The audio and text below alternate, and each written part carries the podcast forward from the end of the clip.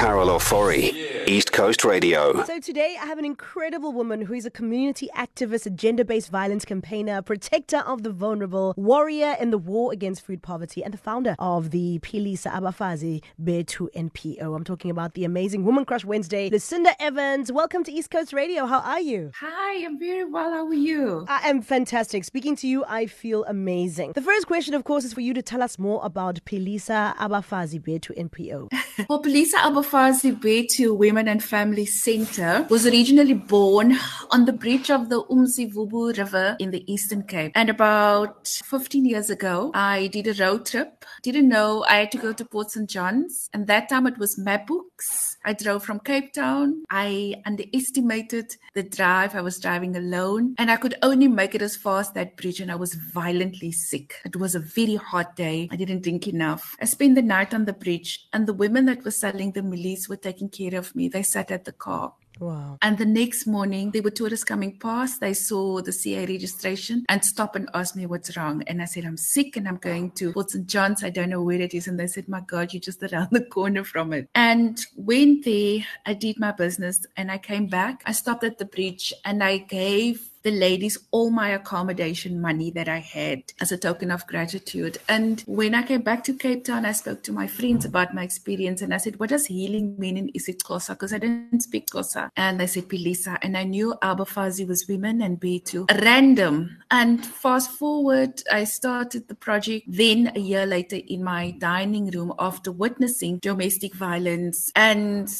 it took me back to the name Philisa Abafazi Bethu. This was going to be the name. I'm a Khoisan woman in a colored community. Nobody could say Philisa Abafazi Bethu in one word. So they would just say Abafazi. Right. And fast forward 14 years later, being eight years in my dining room and in my garage, providing services for women and their children and older persons that are victims of domestic violence program. And last November, I opened a safe house for trans persons and gay males, and also a shelter for heterosexual victims of gender-based violence. Now, I mean, this is such a, a, powerful story, and you you giving so much of yourself and wanting to to really be a safe haven for so many different people with so many challenges. Uh, what would you say has been the biggest lesson in in doing everything that you do? The biggest lesson as a woman is you have to believe in your dream. Even if you're the only one that believes in that dream, you must live it, you must feel it, must work it, and you must manifest the reality even if you don't see it in the physical form.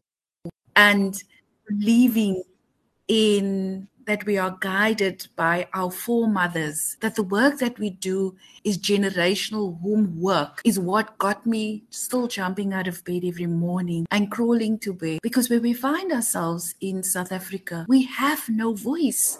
As women, we are not even represented properly in government. Our deputy president is not a woman. Our president is not a woman. And if you look at all the, the key figures and the decision makings that makes daily decisions on the safety of our bodies, it is not women. So I want to put it out there to the women listeners, the entrepreneurs, the business women, the women that might enter politics in 2024. You have to believe that we'll be able to do it. And when we get to the point of success, sisters, we need to turn around and stretch our hand out and help another sister, even if she is blessed before you are blessed, because this is what it's going to cost us to save ourselves as women, our daughters, our mothers, and the other women in this country. Right. And lastly, your message to specifically women that are victims of gender based violence. I need you to find the services, the services of emergency safe houses. Do not be silent. Do not sit there as survivors of gender based violence. Go and get the help. It is there.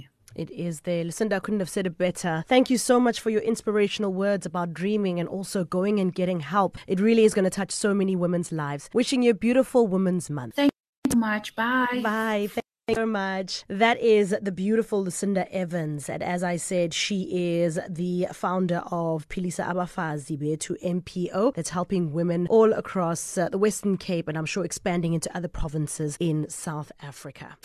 Carol Ofori, weekdays 9 a.m. to 1 p.m. East Coast Radio.